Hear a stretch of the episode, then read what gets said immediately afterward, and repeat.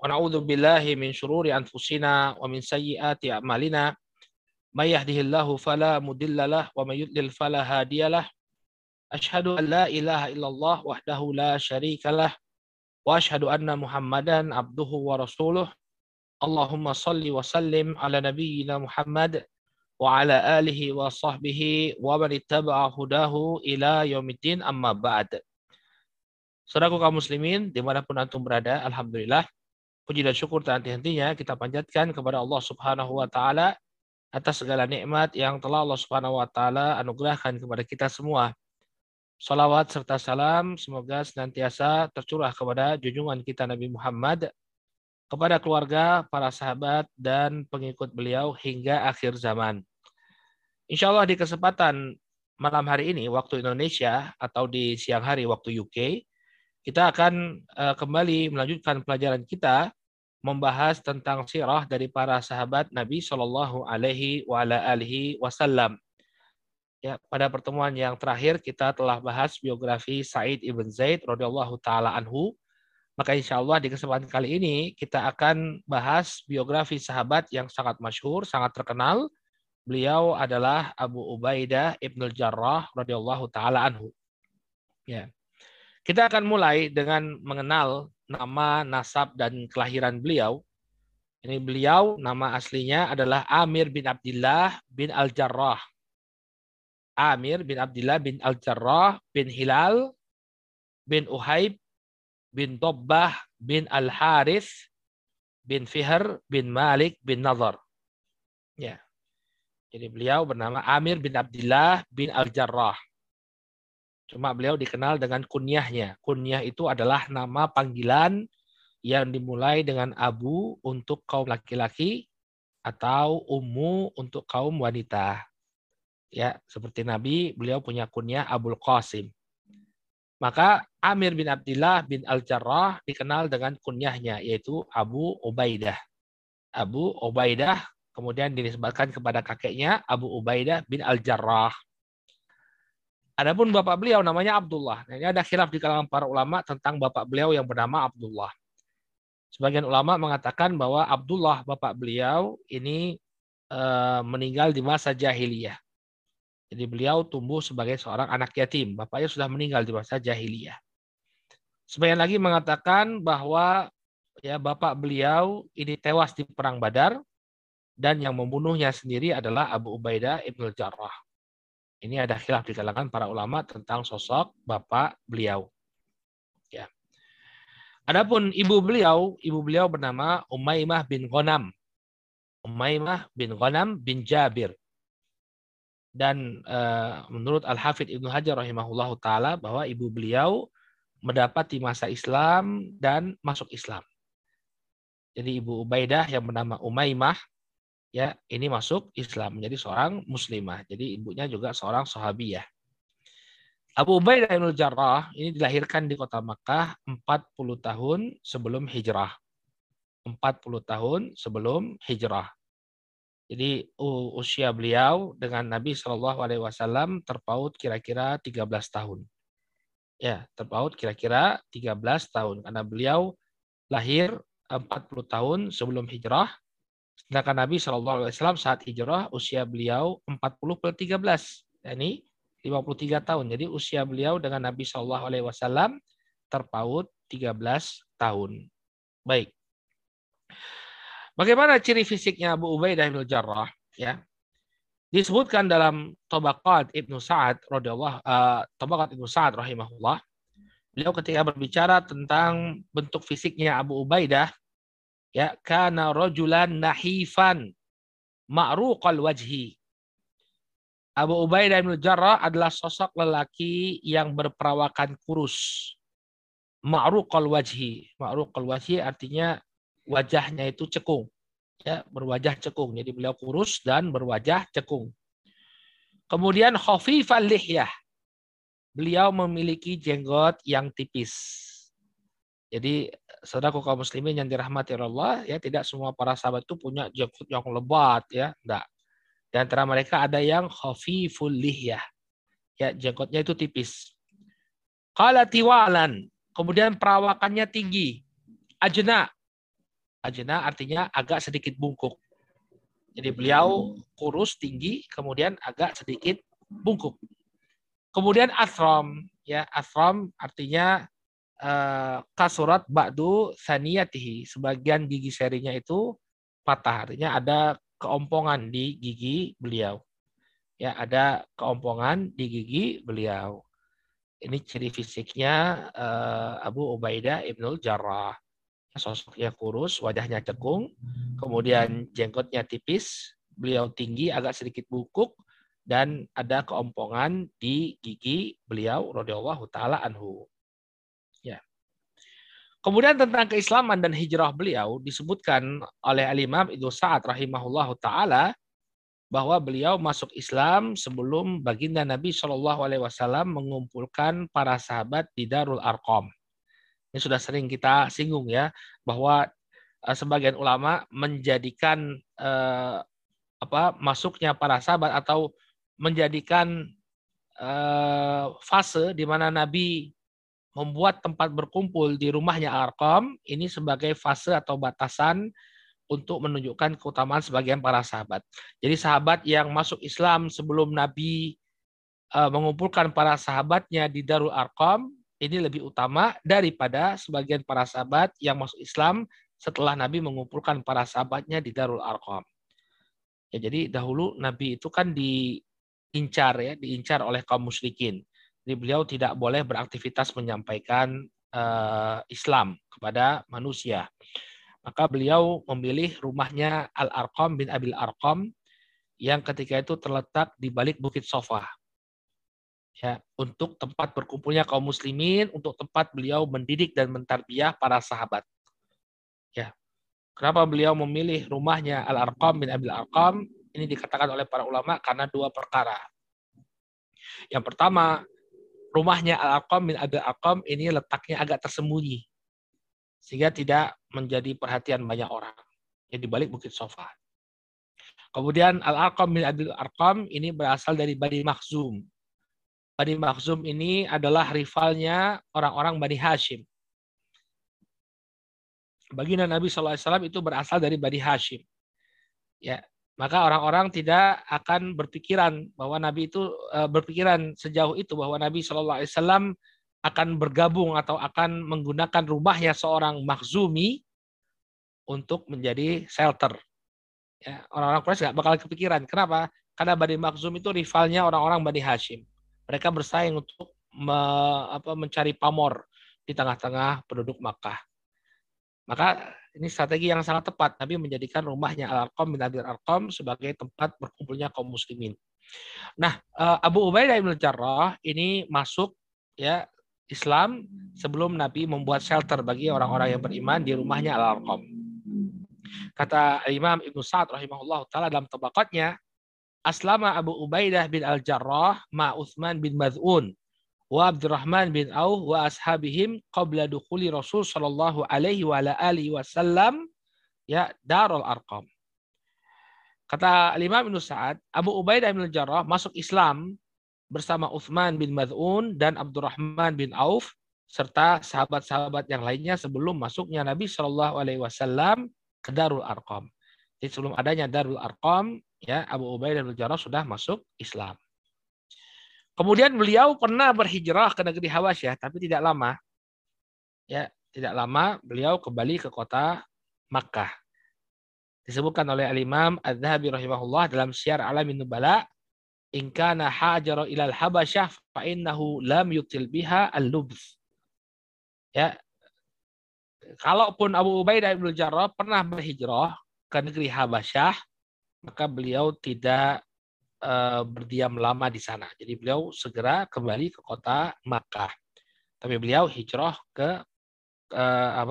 pernah hijrah ke negeri Habasyah, namun beliau tidaklah tinggal lama di negeri Habasyah.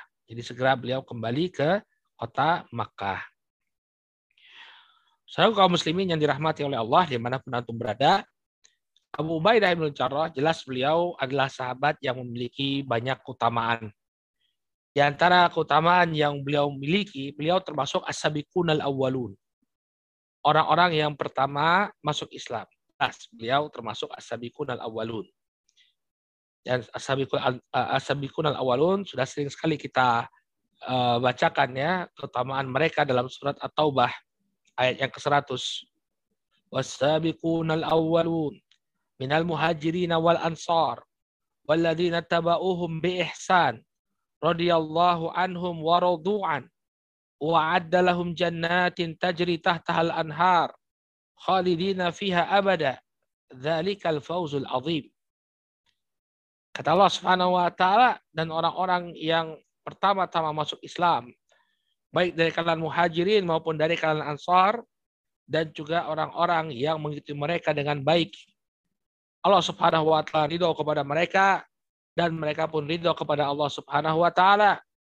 Dan Allah Subhanahu wa taala telah menjanjikan bagi mereka ya surga yang mengalir di bawahnya sungai-sungai. Mereka kekal abadi di dalamnya selama-lamanya. Dzalikal fawzul azim. Yang demikian ini merupakan kemenangan yang besar, keberuntungan yang besar. Nah, ini menunjukkan keutamaan Abu Ubaidah karena beliau termasuk as-sabiqun al-awwalun. Demikian juga, dan ini juga sering kita sebutkan bahwa beliau termasuk dari al-asyarah al-mubasyaruna bil jannah, yaitu 10 orang sahabat yang disebut namanya secara beriringan bahwa mereka termasuk penduduk surga. Ya, dalam hadis yang diriwayatkan oleh Imam Tirmidzi dari sahabat Abdurrahman bin Auf radhiyallahu taala anhu, Nabi sallallahu alaihi wasallam bersabda, Abu Bakar fil jannah, Umar fil jannah, Utsman fil jannah, Ali fil jannah, Talha fil jannah, Az-Zubair fil jannah, wa Abdurrahman bin Auf fil jannah, Sa'ad fil jannah, wa Sa'id ibn Zaid fil jannah, wa Abu Ubaidah ibn al-Jarrah fil jannah. Ya, beliau sebutkan sahabat-sahabat beliau yang paling utama, Abu Bakar, Umar, Uthman, Ali, kemudian Talha, Zubair, Abdurrahman bin Auf, Sa'ad bin Abi Waqas, Sa'id bin Zaid, dan yang terakhir Abu Ubaidah ibn al-Jarrah fil jannah. Mereka berada di surga. Maka ini tentunya merupakan keutamaan yang dimiliki oleh Abu Ubaidah ibn al-Jarrah. Nama beliau disebutkan dalam deretan 10 sahabat yang dijanjikan oleh Nabi SAW atau dikabarkan oleh Nabi SAW sebagai penghuni surga. Kemudian yang ketiga, di antara keutamaan Abu Ubaidah ibn al-Jarrah radhiyallahu taala anhu, bahwa beliau diberikan julukan oleh Nabi SAW sebagai aminu hadhil ummah, ya, kepercayaan umat ini, karena beliau sering mendapatkan tugas-tugas yang mendapatkan kepercayaan dari baginda Rasul SAW, maka beliau diberikan julukan oleh Nabi SAW aminu hadhil ummah, ya. Dalam sebuah hadis yang diriwayatkan oleh Al-Imam Al-Bukhari dan Muslim, Nabi SAW mengkhabarkan, inna likulli ummatin aminan wa aminu hadhil ummah Abu Ubaidah ibn al-Jarrah. Karena baginda Rasul SAW, sesungguhnya setiap umat itu memiliki amin, orang kepercayaan, orang yang bisa mengemban amanah. Wa aminu hadhil ummah Abu Ubaidah ibn al-Jarrah. Dan kepercayaan umat ini adalah siapa? Abu Ubaidah ibn al-Jarrah radhiyallahu taala anhu. Ya, beliau memang sering mendapatkan kepercayaan dari Nabi alaihi salatu wasallam. Ya. Di antaranya beliau diutus oleh Nabi sallallahu alaihi wasallam untuk berdakwah kepada para orang-orang Nasrani Najran, para pemuka Najran. Ya, Najran itu adalah sebuah wilayah di negeri Yaman. Tapi kalau saya tidak salah sekarang masuk wilayah Saudi Arabia ya, Najran. Kalau saya tidak salah ya, termasuk wilayah yang diambil oleh kerajaan Saudi Arabia dari negeri Yaman. Baik, dahulu Najran ini tempat berkumpulnya orang-orang Nasrani. Maka ketika mereka mendengar diutusnya Nabi Shallallahu Alaihi Wasallam, mereka nggak percaya. Mereka pun ingin melaknat baginda Nabi Shallallahu Alaihi Wasallam. Kisahnya terdapat dalam Sahih Al Bukhari. Ya, dari Hudzaifah radhiyallahu ta'ala anhu beliau mengatakan, Ja'al akibu wa sayyidu sahiba Najran ila Rasul sallallahu alaihi wasallam yuridani an yulainah. Dahulu ada seorang pelayan dan seorang tuan ya dari negeri Najran. Ada seorang tuan dan pelayannya yang berasal dari negeri Najran. Mereka ingin mendatangi Nabi Shallallahu Alaihi Wasallam untuk melaknat Rasul Shallallahu Alaihi Wasallam. Jadi dia ingin melaknat baginda Rasul Shallallahu Alaihi Wasallam. Qala faqala ahaduhuma li sahibihi la taf'al fa wallahi la in kana nabiyyan fala anna la nuflihu nahnu wala akibuna min ba'dina. Maka kemudian salah seorang di antara mereka mengatakan, jangan kau lakukan, jangan kita laknat dia. Kalau dia benar-benar Nabi, lalu kemudian kita dilaknat, maka kita tidak akan mendapatkan keberuntungan, bahaya. Jadi mereka takut juga kalau Nabi ini Nabi yang benar ya. Kalau dia Nabi yang benar, kita melaknat dia, dia balas melaknat kita, maka nggak ada ampun udah. Ya, kita pasti akan mendapatkan akibat dari laknat tersebut. Qala inna nu'tika ma sa'altana wa ba'ats ma'ana rajulan aminan. Wala tab'ats ma'ana illa aminan.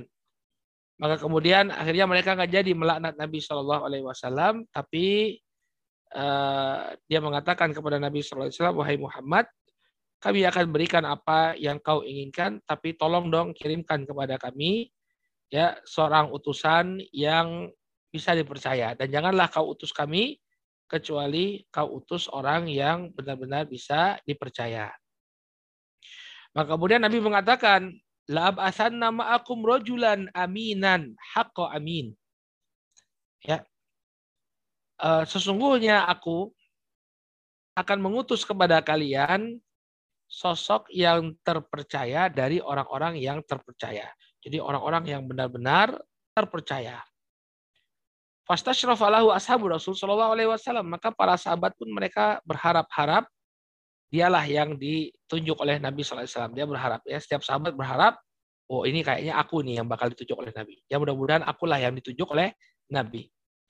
Dan ini sering terjadi ya di masa Nabi Sallallahu Alaihi Wasallam ketika Nabi mengkhabarkan misalnya dalam kisahnya perang Khandaq, di mana beliau akan khabarkan lautianna rayata ya rajulan yuhibbuhullahu wa rasulah. Yuhibbuhullahu wa rasuluhu wa yuhibbullaha wa rasulah. Dalam perang Khandaq Nabi mengatakan, saya akan berikan panji ini kepada orang yang dicintai oleh Allah dan Rasulnya, dan dia mencintai Allah dan Rasulnya. Maka para sahabat juga berupaya untuk mendapatkan kedudukan tersebut. Ya berharap-harap, berangan-angan agar mereka yang mendapatkan hal tersebut. Tapi ternyata Ali yang diberi oleh Nabi Sallallahu Alaihi Wasallam panji. Nah, seperti ini juga ketika Nabi mengatakan, saya akan utus kepada kalian seorang yang amin, seorang yang amanah. Maka mereka pun berangan-angan untuk menjadi orang tersebut. Maka kemudian, siapa yang ditunjuk oleh Nabi? Ya, kemudian, qala, Rasulullah SAW mengatakan, kum ya Abu Ubaidah. Bangkitlah engkau, wahai Abu Ubaidah. Falamma qala qala Rasul sallallahu alaihi wasallam hadza aminu hadhil ummah.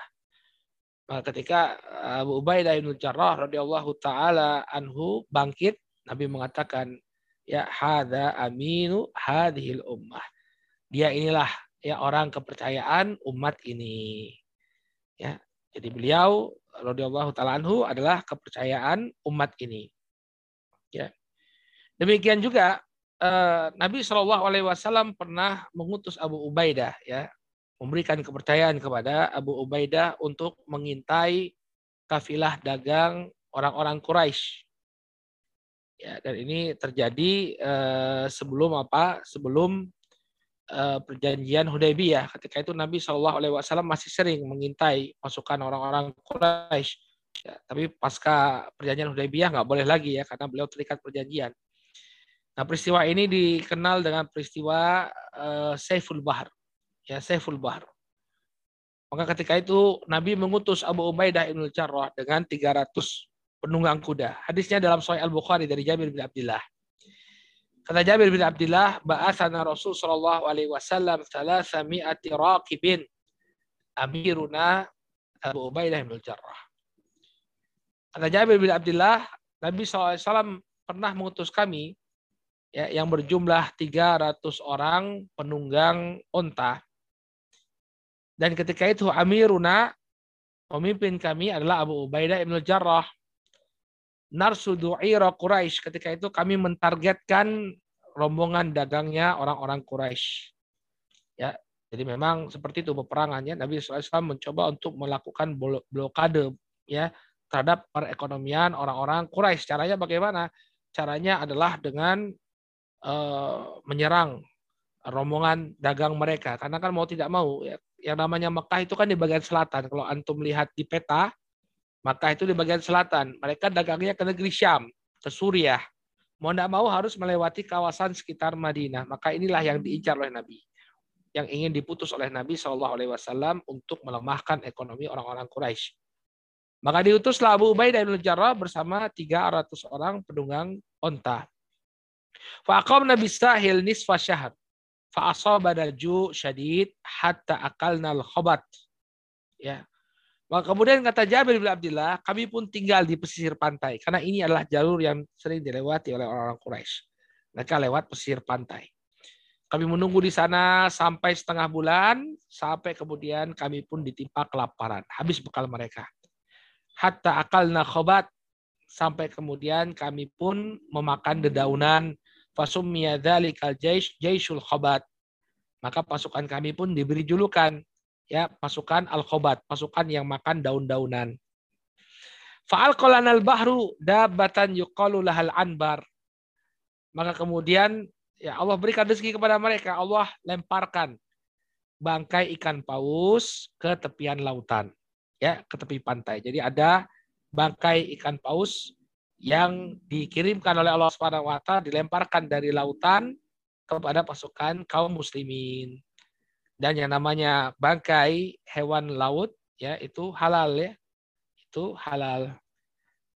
Kalau kemudian kata Jabir wa akalna fa akalta minhu nisfa syahr wa dahanna min wadakihi hatta sabat ilaina ajsamuna. Maka kami makan dagingnya, kemudian kami ambil lemaknya untuk kami jadikan sebagai pelembab tubuh kami sampai kemudian tubuh kami kembali kuat. Ya, ikan paus ya.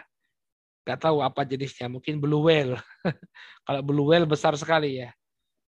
Maka kemudian fa'akhadha Abu Ubaidah dil'an min adla'ihi. Maka kemudian Abu Ubaidah ibn al-Jarrah mengambil dila, satu tulang, satu ruas tulang, ya tulang rusuk dari tulang rusuk paus tersebut. Fa'nasabahu, kemudian beliau tegakkan tulangnya. Fa'amada ila atwali rajulin ma'ahu. Maka kemudian beliau pancangkan atau beliau pegang seukuran orang yang paling tinggi di tengah-tengah kami. Maka kemudian disebutkan oleh perawi hadis yakni Sufyan, ya Sufyan ibn Uyainah mengatakan ya fanasabahu wa akhadha rajulan wa ba'iran famarra tahtahu. Maka kemudian kata Sufyan ibn Uyainah bahwa Abu Ubaidah ketika beliau meletakkan itu ditegakkan, maka ada orang yang naik onta itu bisa lewat di bawah tulang ikan tersebut. Masya Allah ya. Jadi dibangkitkan begitu, lalu ada orang naik onta bisa lewat di bawah tulang tersebut, saking besarnya tulang tersebut. Ya. Nah, syahid dari kisah ini bahwa Abu Ubaidah diutus oleh Nabi Shallallahu Alaihi Wasallam untuk memimpin pasukan. Demikian juga Nabi Shallallahu Alaihi Wasallam pernah mengirim Abu Ubaidah bin al-Jarrah untuk memimpin misi ke Bahrain, ya ke Bahrain untuk mengambil harta zakat atau mengambil jizyah ya. Ketika itu Bahrain mereka mengikat perjanjian dengan Nabi Shallallahu Alaihi Wasallam, penduduk Bahrain mengikat perjanjian dengan Nabi Shallallahu Alaihi Wasallam. Dan mereka diwajibkan untuk membayar jizyah. Ketika itu pimpinan Bahrain adalah sahabat Al-Ala bin Al-Hadrami. Nah, Abu Ubaidah dikirim oleh Nabi SAW untuk mengambil jizyah dari penduduk Bahrain. Maka kemudian beliau pun berangkat ke sana untuk mengambil atau memunguti jizyah. Lalu beliau pun balik, ya, balik ke kota Madinah. Nah, saat itulah Nabi SAW memberikan peringatan kepada kaum muslimin.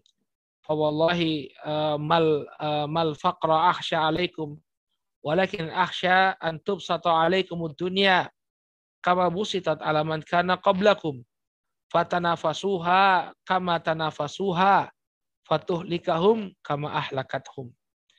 Ketika Abu Ubaidah pulang, dia membawa jizyah yang demikian banyak, harta yang demikian banyak, Nabi mewanti-wanti para sahabat, fa wallahi, demi Allah, mal faqra akhsha alaikum, bukanlah kefakiran yang paling aku khawatirkan terjadi pada kalian. Walakinni akhsya an tubsata alaikumud dunya. Tapi yang lebih aku khawatirkan adalah ketika dunia itu dibentangkan untuk kalian kama busitat alaman kana qablakum, sebagaimana yang telah dibentangkan kepada orang-orang sebelum kalian.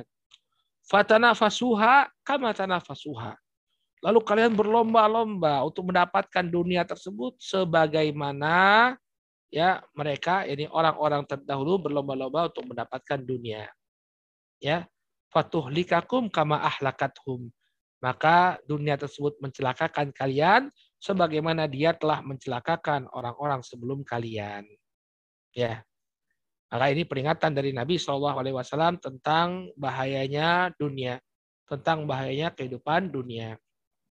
Nah, syahid dari hadis ini bahwa Abu Ubaidah ibn al-Jarrah radhiyallahu taala anhu ya menjadi orang kepercayaan Nabi Shallallahu alaihi wasallam untuk mengambil jizyah di negeri Bahrain. Kemudian apalagi keutamaan Abu Ubaidah ibn al-Jarrah radhiyallahu taala anhu, ya beliau termasuk lelaki yang terbaik ya. Ya, Nabi Shallallahu alaihi wasallam itu pernah menyebutkan tentang lelaki terbaik, di antara lelaki terbaik dalam Sunan At-Tirmidzi dari Abu Hurairah radhiyallahu taala anhu, beliau menyebutkan nikmar rajulu Abu Bakar, nikmar rajulu Umar, nikmar rajulu Abu Ubaidah ibn al-Jarrah. Menyebutkan tiga nama ya. Di antara laki-laki yang terbaik adalah Abu Bakar. Kemudian di antara laki-laki yang terbaik adalah Umar, dan di antara laki-laki yang terbaik adalah Abu Ubaidah ibn al-Jarrah. Ya.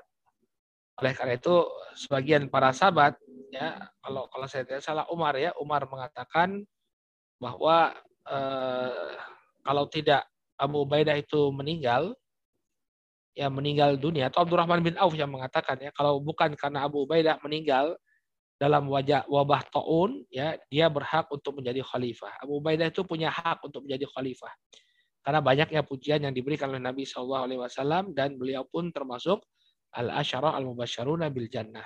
Tapi beliau wafat sebelum Umar ibn Khattab radhiyallahu taala meninggal dunia. Jadi dia nggak ikut disertakan dalam peristiwa pemilihan khalifah pasca wafatnya Umar. Ya. Dan ternyata di antara keutamaan Abu Ubaidah, ini keutamaan yang kelima, ternyata beliau itu termasuk sosok yang sangat dicintai oleh baginda Rasul Shallallahu alaihi wasallam. Ya. Jadi Aisyah itu pernah ditanya oleh Abdullah bin Syakiq, seorang tabi'i, ya dia bertanya kepada Aisyah radhiyallahu taala anha tentang siapa sih orang yang paling dicintai oleh baginda Rasulullah. Ya dalam hadis yang diriwayatkan oleh Imam Tirmidzi, ya Abdullah bin Syakiq ini tanya kepada Aisyah, "Ya Aisyah, ya qultu li Aisyah, aku berkata kepada Aisyah, ayu ashabin Nabi sallallahu alaihi wasallam kana ahabba ila Rasul sallallahu alaihi wasallam." Wahai Aisyah, ya siapakah di antara para sahabat Nabi Shallallahu alaihi wasallam yang paling dicintai oleh beliau? Maka Aisyah mengatakan Abu Bakar, bapak beliau ya, Abu Bakar. Qultu tsumma man? Kemudian kata Abdullah bin Syakiq, setelah itu siapa wahai Rasulullah? Kemudian qalat Umar. Aisyah mengatakan Umar, yang kedua Umar. Tsumma man? Kemudian siapa? Ya, setelah Umar. Thumma Abu Ubaidah ibn al-Jarrah. Kemudian kata Aisyah setelah Umar adalah Abu Ubaidah ibn al-Jarrah. Qala qultu thumma man? Qala ya fasakatat. Kemudian Abdullah bin Syakiq bertanya lagi setelah Abu Ubaidah siapa wahai Aisyah? Tapi Aisyah hanya diam. Jadi apa? Beliau sebutkan tiga orang yang paling dicintai oleh baginda Rasul Shallallahu alaihi wasallam, yaitu Abu Bakar, Umar dan Abu Ubaidah ibn al-Jarrah. Ya. Kemudian diantara keutamaan Abu Ubaidah ibn al-Jarrah radhiyallahu taala anhu bahwa beliau Abu Ubaidah memiliki sikap yang bijak, ya, memiliki sikap yang hikmah dan bijak. Ini ditunjukkan ketika datang instruksi dari Khalifah Umar Al-Khattab, ya, yang meminta agar Khalid diturunkan dari tampuk kepemimpinan dan juga hendaknya Abu Ubaidah menggantikan posisi Khalid. Jadi ada SK dari Amirul Mukminin. Ini kisahnya dalam peristiwa penaklukan negeri Syam. Jadi di masa Abu Bakar As-Siddiq, Khalid bin Walid itu diberikan kepercayaan sebagai panglima perang kaum muslimin. Dan subhanallah ya, kalau kita baca biografi Khalid bin Walid radhiyallahu taala anhu, beliau itu tidak pernah mengalami kekalahan sekalipun dalam medan pertempuran. Menang terus. Tidak pernah kalah sama sekali. Ya. Dan beliau diwafatkan oleh Allah Subhanahu wa taala di atas ranjangnya, tidak di medan pertempuran. Ya. Kenapa kira-kira? Ya.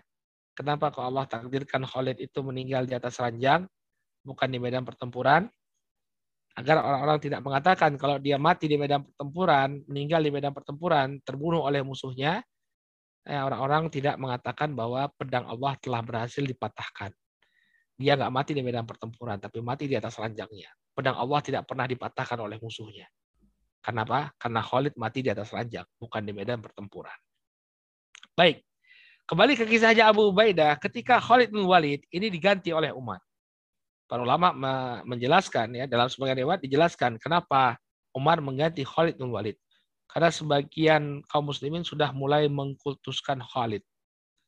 Khalid datang, kita menang. Maka untuk menutup pintu kerusakan, Khalid bin Walid diganti oleh Abu Ubaidah. Umar ingin menunjukkan walaupun yang memimpin kalian bukan Khalid bin Walid, tapi sosok Abu Ubaidah ibn al-Jarrah, kalian akan tetap bisa menang dengan seizin Allah Subhanahu wa ta'ala. Ya. Maka kemudian Abu Ubaidah ketika beliau diangkat menjadi pimpinan, ya, beliau memuji-muji Khalid bin Walid. Kita bisa lihat bagaimana ahlaknya, ya, bagaimana ahlaknya Abu Ubaidah ibn al-Jarrah, bagaimana ahlaknya para sahabat. Ketika itu dia dituntut untuk mengganti Khalid bin Walid. Tapi alih-alih dia merendahkan Khalid bin Walid, dia puji-puji Khalid bin Walid. Ya, maka Abu Ubaidah mengatakan ya, dalam hadis riwayat Ahmad beliau mengatakan di hadapan khalayak ramai, ya, sami'tu Rasul sallallahu alaihi wasallam yaqul Khalidun saifun min suyufillahi azza wa jal ni'mal fatal ashirah. Sesungguhnya aku mendengar Nabi sallallahu alaihi wasallam memuji-muji Khalid. Beliau mengatakan bahwa Khalid adalah pedang dari pedang-pedang Allah dan beliau adalah pemuda yang terbaik dari suatu kaum. Jadi dia tidak ingin merendahkan Khalid bin Walid. Dan memang perpindahan kekuasaan itu atau kepemimpinan itu memang demi maslahat ya, bukan karena Khalid tidak cakap dalam memimpin, tidak ya. Tapi karena memang ada kemaslahatan di pergantian tadi. Ya, kalau orang-orang sudah mulai kultus individu, sudah mulai mengkultuskan Khalid, ini tentu satu hal yang kurang baik. Maka diganti dengan Abu Ubaidah, dan Abu Ubaidah malah memuji Khalid bin Walid yang menyampaikan hadis ya tentang pujiannya baginda Rasul Shallallahu Alaihi Wasallam terhadap Khalid ibn Walid radhiyallahu taala anhu. Baik, kemudian di antara keutamaan Khalid bin Walid ini juga yang disebutkan dalam kitab Al-Zuhud. Disebutkan dalam kitab Al-Zuhud karya Al-Imam Ibn Mubarak. Ya. Beliau menyebutkan dengan sanadnya qala haddatsana Ma'mar an Hisham bin Urwah an abihi. Beliau bawakan sanadnya sampai kepada Az-Zubair ibn Al-Awwam radhiyallahu taala anhu. Az-Zubair cerita Qadima Umar Asyam fatalaqahu al-umara wal-udhama. Ya, Umar itu pernah datang ke negeri Syam. Jadi kisahnya itu, ya ini juga mungkin bukan di majelis paduka ya, dibahas di majelis yang lain. Jadi penguasa Baitul Maqdis, ya penguasa Baitul Maqdis itu dia ingin menyerah secara damai dengan satu permintaan atau dengan satu catatan bahwa yang menerima penyerahan tersebut adalah Khalifah Umar langsung. Ya, maka daripada terjadi pertumpahan darah, maka Khalifah Umar pergi dia ke negeri Syam untuk menerima penyerahan kota Baitul Maqdis dari pemimpin Baitul Maqdis. Jadi beliau pergi ke negeri Syam. Nah, ketika itu barakallahu fikum dia bertemu dengan Abu Ubaidah ibn al-Jarrah, atau dia bertemu dengan para pemimpin-pemimpin pasukan kaum muslimin di negeri Syam. Maka siapa yang dia cari di antara para komandan? Umar mengatakan, "Aina akhi Abu Ubaidah?" Ya, di mana saudaraku Abu Ubaidah. Jadi Abu Ubaidah lah yang dicari oleh Umar radhiyallahu ta'ala anhu. Qalu ya'tika al-an. Maka orang-orang mengatakan dia akan datang kepadamu sekarang. Qala faja'a ala naqatin ya makhtumah. Maka kemudian datanglah Abu Ubaidah bin al-Jarrah dengan seekor unta yang terikat. Fasallama alaihi thumma qala linnas insarifu anna.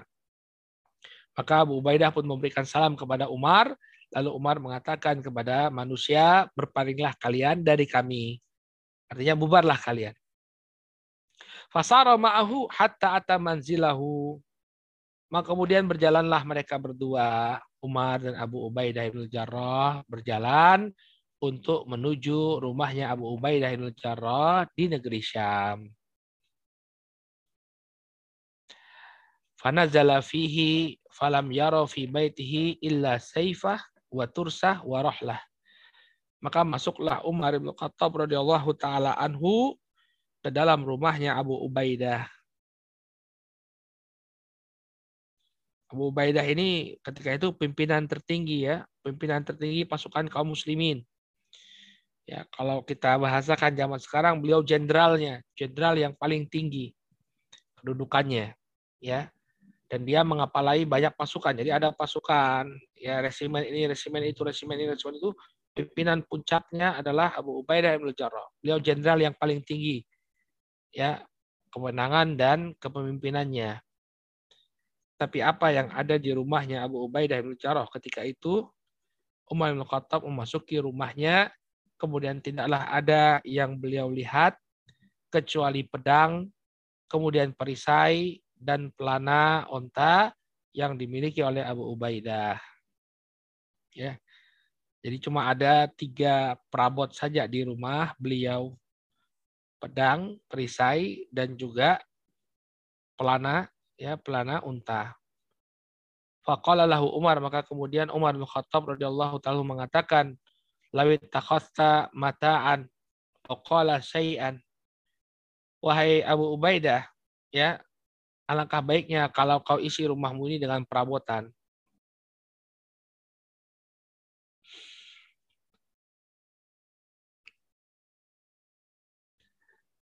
Alangkah baiknya kalau rumahmu ini kau isi dengan perabotan-perabotan, wahai Abu Ubaidah. Maka kemudian apa jawaban Abu Ubaidah ibn al-Jarrah? Ya Amirul Mukminin, inna hadza sayuballighunal maqil. Ya, sesungguhnya yang demikian ini sudah cukup untuk mengantarkan kita kepada akhir kehidupan kita. Artinya tidak perlu perabotan yang banyak, tidak perlu perabotan yang ya pokoknya yang dibutuhkan saja. Di saat itu yang beliau butuhkan, apalagi beliau dalam keadaan berperang, itu saja yang beliau butuhkan. Beliau nggak perlu perabot-perabot lainnya. Maka yang kita butuhkan hanya ini saja untuk menyampaikan kita ke tempat peristirahatan kita. Ya, sudah cukup bagi kita untuk beristirahat dalam kondisi perabot yang kita miliki hanya apa yang ada. Ya, pedang, perisai, ya itu sudah bisa saya pakai untuk tiduran. Ya, sudah cukup ya. Ya, makil itu artinya tempat untuk qailulah, tempat untuk tidur siang, tempat untuk kita istirahat. Ya, Ya sudah cukup bagi saya di rumah ini, ya ini yang bisa sudah bisa saya pakai untuk saya beristirahat. Ya, maka inilah kezuhudan Abu Ubaidah ibn al-Jarrah radhiyallahu taala anhu. Dan hakikat dari zuhud itu sebenarnya ikhwan fillah, saudaraku kaum muslimin yang dirahmati Allah, adalah seseorang itu zuhud itu adalah tarku ma la yanfa fil akhirah. Ini definisi yang disebut oleh para ulama bahwa zuhud itu adalah meninggalkan perkara yang tidak memberikan manfaat di akhirat. Ya. Kalau wara itu tarku ma yadurru fil akhirah. Kalau wara itu adalah meninggalkan apa yang akan menyebabkan kemudaratan, apa yang akan membahayakan di akhirat. Wara. Jadi seseorang ketika dia akan mengambil sesuatu, orang yang wara dia akan berpikir, ini membahayakan saya atau tidak nanti di akhirat. Kalau enggak ya saya tinggalkan. Kalau iya saya tinggalkan. Kalau tidak membahayakan saya akan ambil atau saya akan lakukan. Itu orang yang wara. Jadi orientasi dia itu adalah apa? Meninggalkan sesuatu yang akan membahayakan. Kalau tidak membahayakan, dia tetap akan ambil itu. Itu orang yang wara. Orang yang zuhud lebih tinggi daripada itu. Orang yang zuhud dia bukan hanya meninggalkan perkara-perkara yang akan membahayakan dirinya, tapi orientasinya lebih tinggi. Ketika dia akan melakukan sesuatu atau mengambil sesuatu, memiliki sesuatu yang ada di benaknya adalah apakah ini akan membawa kemanfaatan bagi saya di akhirat nanti. Kalau ada manfaatnya untuk di akhirat nanti ya saya akan ambil, saya akan lakukan, saya akan kerjakan. Tapi kalau tidak ada manfaatnya untuk apa? Lebih baik saya pakai ya sumber daya yang ada untuk hal-hal yang bermanfaat di akhirat. Ya, maka ini adalah definisi zuhud yang disebutkan oleh para ulama. Jadi apa yang bermanfaat di akhirat? Ya ini manfaatnya. Ya, untuk bersandar dia cukup butuh perisai ya. Kemudian atau bersandar dengan pelananya, kemudian pedangnya ya, pedangnya juga yang bermanfaat bagi dia itu yang dia miliki. Ya. Kalau tidak ada manfaatnya buat apa? Makanya kita itu kalau diberikan kelebihan harta oleh Allah Subhanahu wa taala, cobalah sebelum kita pergunakan harta tersebut kita berpikir ini manfaatnya untuk akhirat saya apa? Kita dengar ada sebagian orang dia koleksi kendaraan ini dan itu, ya dia punya sekian kendaraan di garasinya, ya motor sekian, kemudian mobil sekian. Demikian juga pakaian, dia punya koleksi pakaian ini dan itu. Cobalah Anda berpikir, ini membawa kemanfaatan atau tidak di akhirat. Atau beli gadget, atau beli apapun itu. Coba berpikir, apakah ini akan memberikan manfaat atau justru membawa kemudaratan bagi kita. Ya. Dan ingat, harta kita itu semuanya akan ditanya oleh Allah Subhanahu wa taala. Bukan hanya dari mana kita dapatkan, tapi juga tentang penggunaannya juga akan ditanya oleh Allah. Ya, kata Nabi SAW, la tazulu qadama abdin yaumal qiyamah hatta yus'al arba.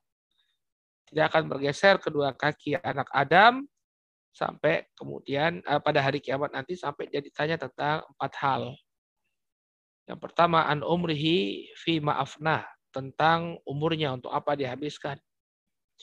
Kemudian yang kedua, wa'an jasadihi fi ma'ablah, tentang jasadnya. Ya, tentang jasadnya untuk apa dia habiskan, ya, atau apa dia pakai.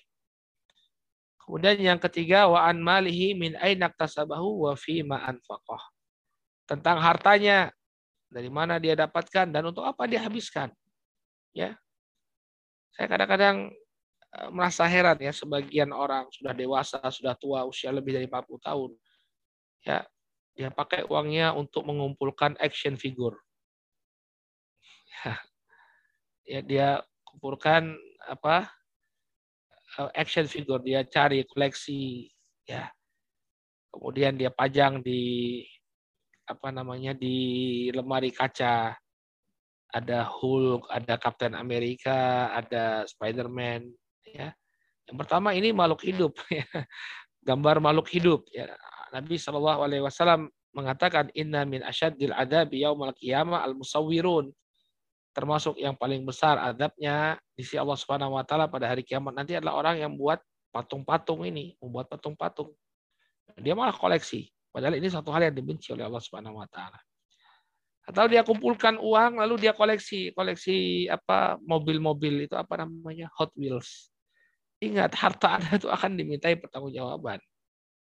Harta Anda akan dimintai pertanggungjawaban oleh Allah Subhanahu wa taala, ada manfaatnya atau tidak. Maka ini keteladanan yang diberikan oleh Abu Ubaidah ibn al-Jarrah radhiyallahu taala anhu, dia mencukupkan diri dengan apa yang dibutuhkan. Ya, sudah butuhnya ini ya sudah. Ya. Dan ini juga yang ditunjukkan oleh Nabi sallallahu alaihi wasallam dalam hadisnya Anas, ya, disebutkan oleh Imam Tirmidzi, diriwayatkan oleh Imam Tirmidzi dari Anas bin Malik. Anas itu pernah memperlihatkan sebuah cangkir, ya, sebuah cangkir yang terbuat dari kayu kemudian diklim itu diikat dengan besi.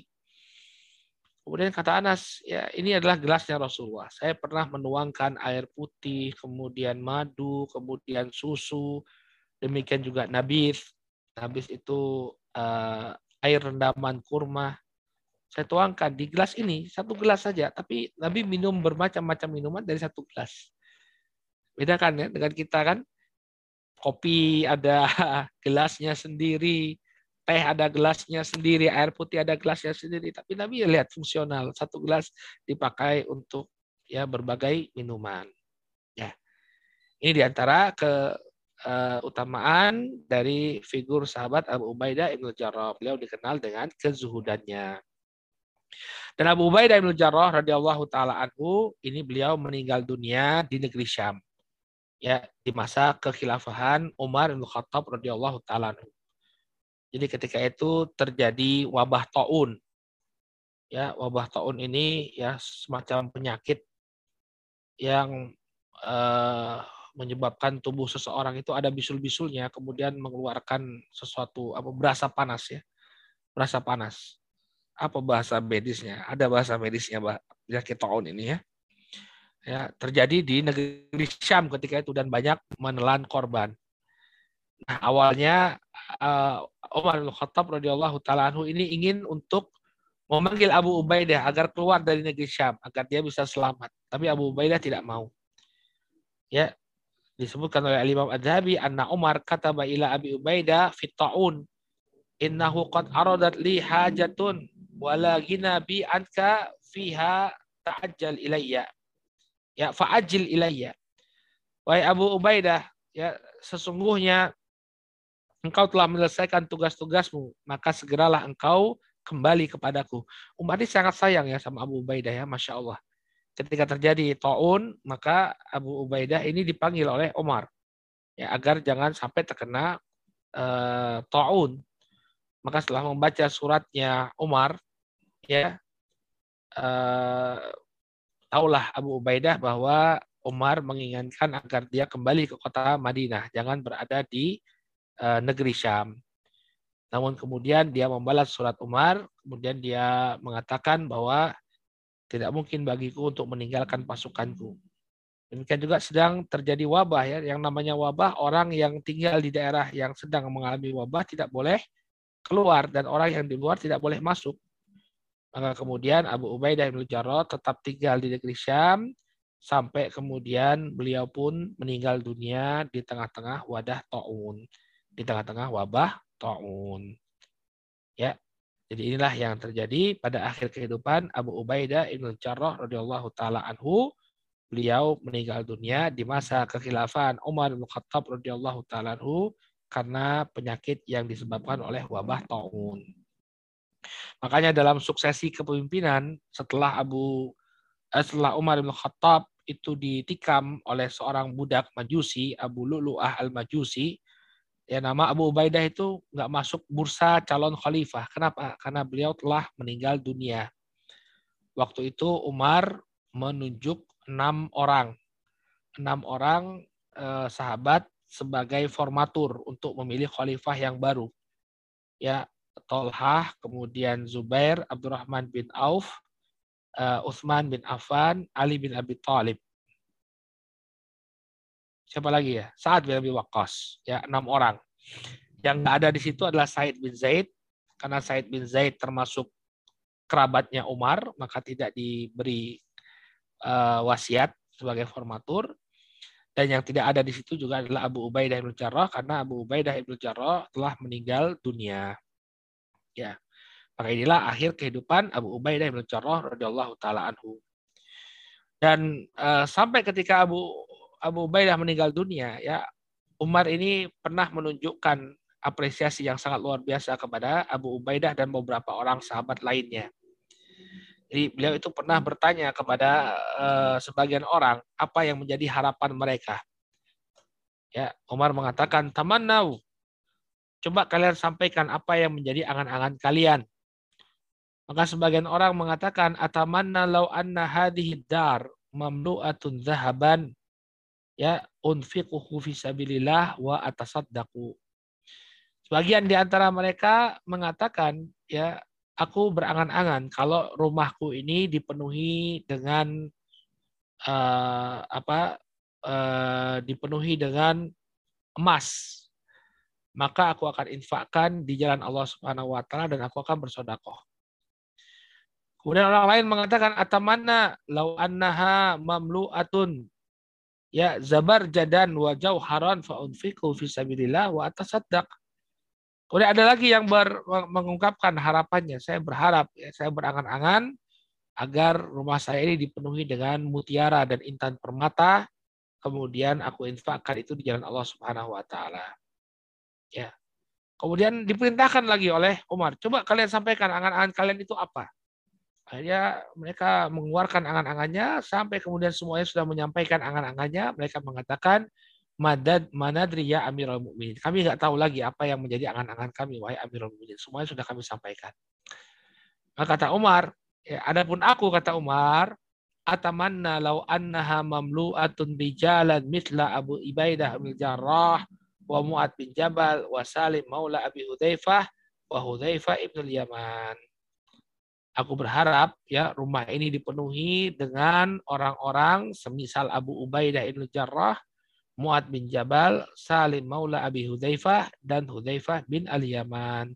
Mereka ini orang-orang yang telah gugur meninggalkan para sahabat. Ya, jadi para sahabat, ya, mereka ini adalah orang-orang yang telah meninggal dunia ketika itu. Ini menunjukkan keutamaan Abu Ubaidah ibn Jarrah, di mana Umar berharap ya bahwa orang-orang semacam ini, ya semacam Abu Ubaidah ibn Jarrah, Mu'ad bin Jabal, Salim Maula Abi Hudzaifah, dan Hudzaifah bin Al-Yaman, ini tetap berada di tengah-tengah kaum muslimin. Ini yang menjadi angan-angannya atau keinginan Umar bin Khattab radhiyallahu taala anhu. Ya, inilah mungkin saudaraku kaum muslimin yang semoga senantiasa dirahmati Allah, sedikit biografi dari sahabat yang mulia Abu Ubaidah ibn al-Jarrah radhiyallahu taala anhu. Ya, mudah-mudahan apa yang kita sampaikan ini bermanfaat bagi kita. Kita bisa meneladani kebaikan-kebaikan yang ada pada sosok Abu Ubaidah. Baik, kita cukupkan dulu sampai di sini. Insya Allah di pertemuan yang akan datang, kita akan coba paparkan biografi dari sahabat yang mulia juga, yang sangat luar biasa juga kisahnya, yaitu sahabat Suhaib bin Sinan Ar-Rumi radhiyallahu ta'ala anhu. Siapa? Suhaib bin Sinan Ar-Rumi radhiyallahu ta'ala anhu. Ini akan kita bahas di pertemuan yang akan datang bi'idnillahi ta'ala. Kita cukupkan dulu sampai di sini, kemudian kalau ada di antara para ikhwah wal akhwat yang ingin bertanya, kami persilahkan. Silahkan kami kembalikan ke Pak Roland. Jazakallahu khair Ustaz atas kajiannya sirah dari sahabat Abu Ubaidah ini. Mungkin saya mau nanya sedikit aja nih Ustaz. Tadi ya, kayaknya belum disinggung sahabat Abu Ubaidah ini tidak punya keluarga inti ya Ustaz ya? Apa ya, wallahu ta'ala garis keturunannya gitu Ustaz. Maksudnya ke bawahnya ada anak atau wallahu ta'ala alam dalam biografi beliau saya nggak dapatkan ya anak keturunan Abu Ubaidah ibn Jarrah ini. Ya.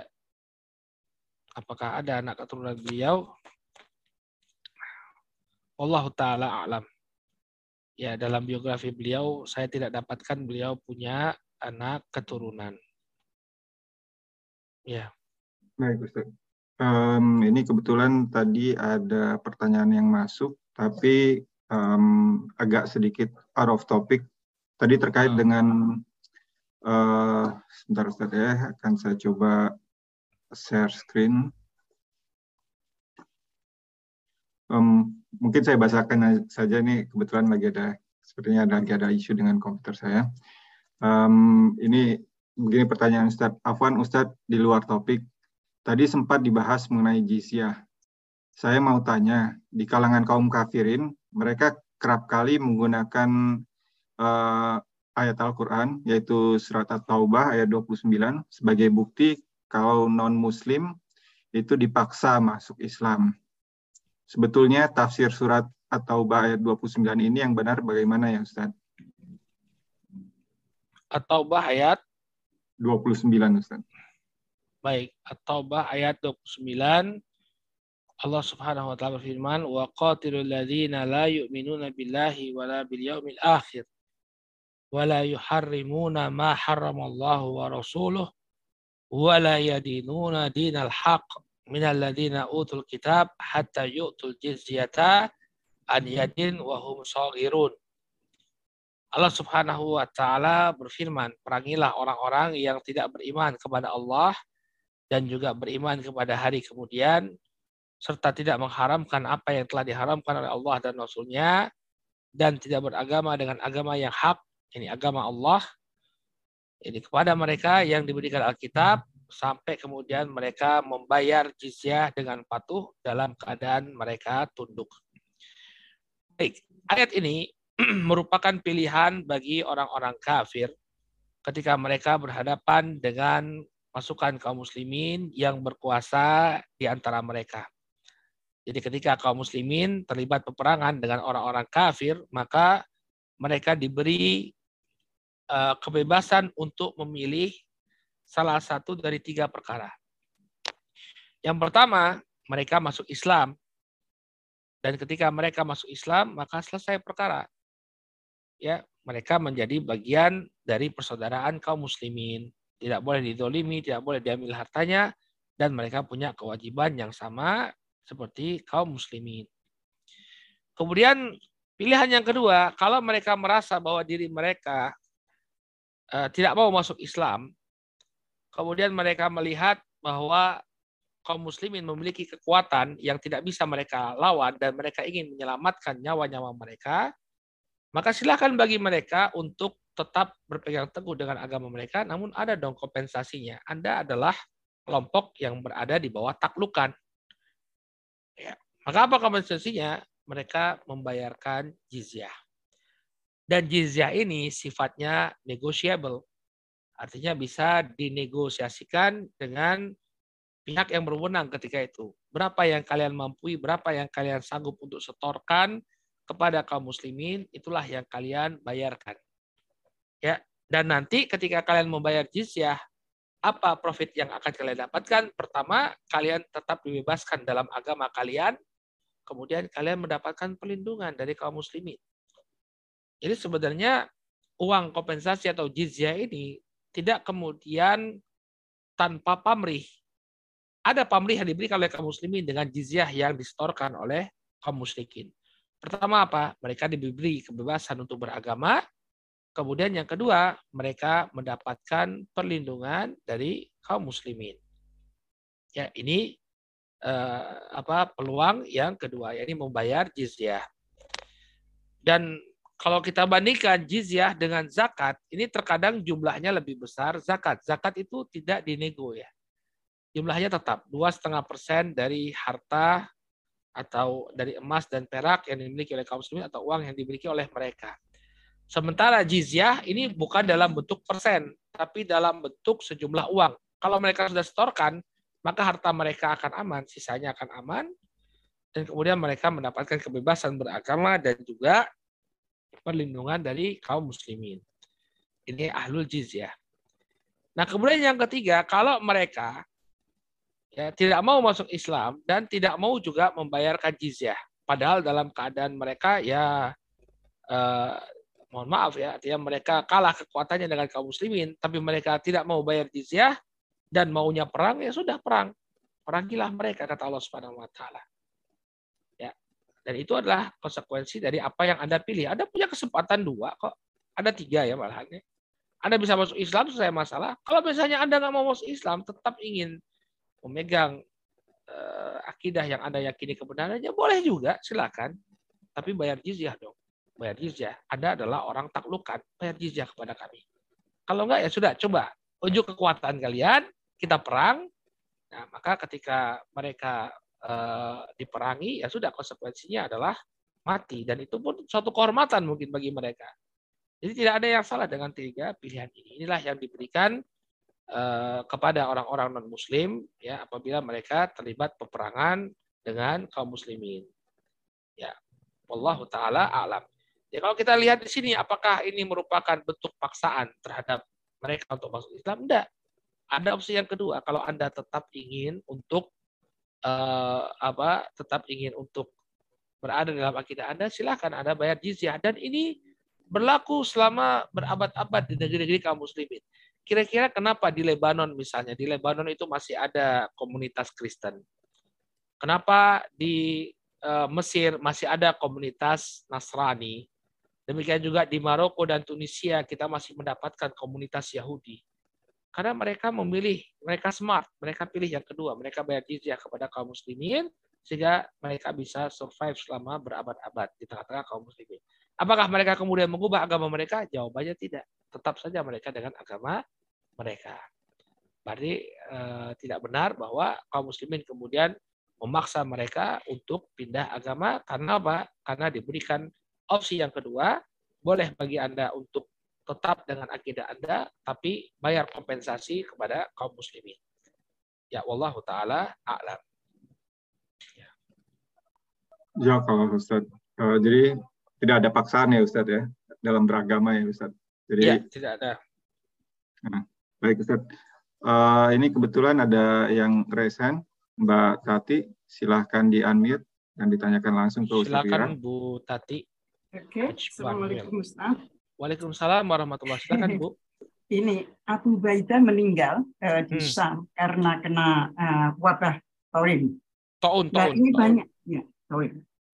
ini banyak waktu kita dapat COVID di sini, banyak ulama yang menyatakan, banyak orang-orang yang kena COVID itu dinyatakan juga menjadi meninggalnya mati syahid.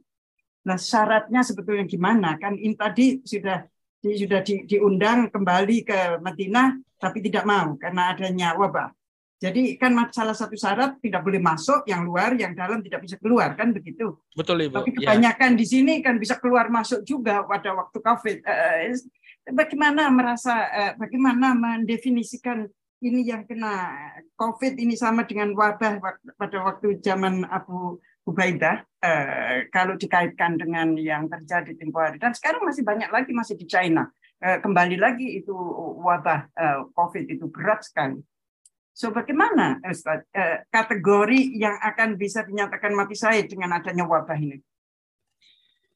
Baik, wallahu ta'ala a'lam. Apakah wabah COVID ini bisa dianalogikan dengan wabah taun yang terjadi di masa para sahabat dahulu? Tapi intinya kalau memang bisa disamakan, artinya wabah ini sama-sama wabah yang mematikan, kemudian ketika terkena penyakit ini, orang-orang yang merasakan kesakitan yang sangat luar biasa, ya artinya dia diperlukan kesabaran. Ya, kenapa sih dia dapat keutamaan? Orang yang mati dengan wabah tersebut seakan-akan dia mati syahid, karena ketika ditimpa musibah tersebut dia bisa bersabar sampai akhir kehidupannya. Itu yang menyebabkan dia mendapatkan pahala mati syahid.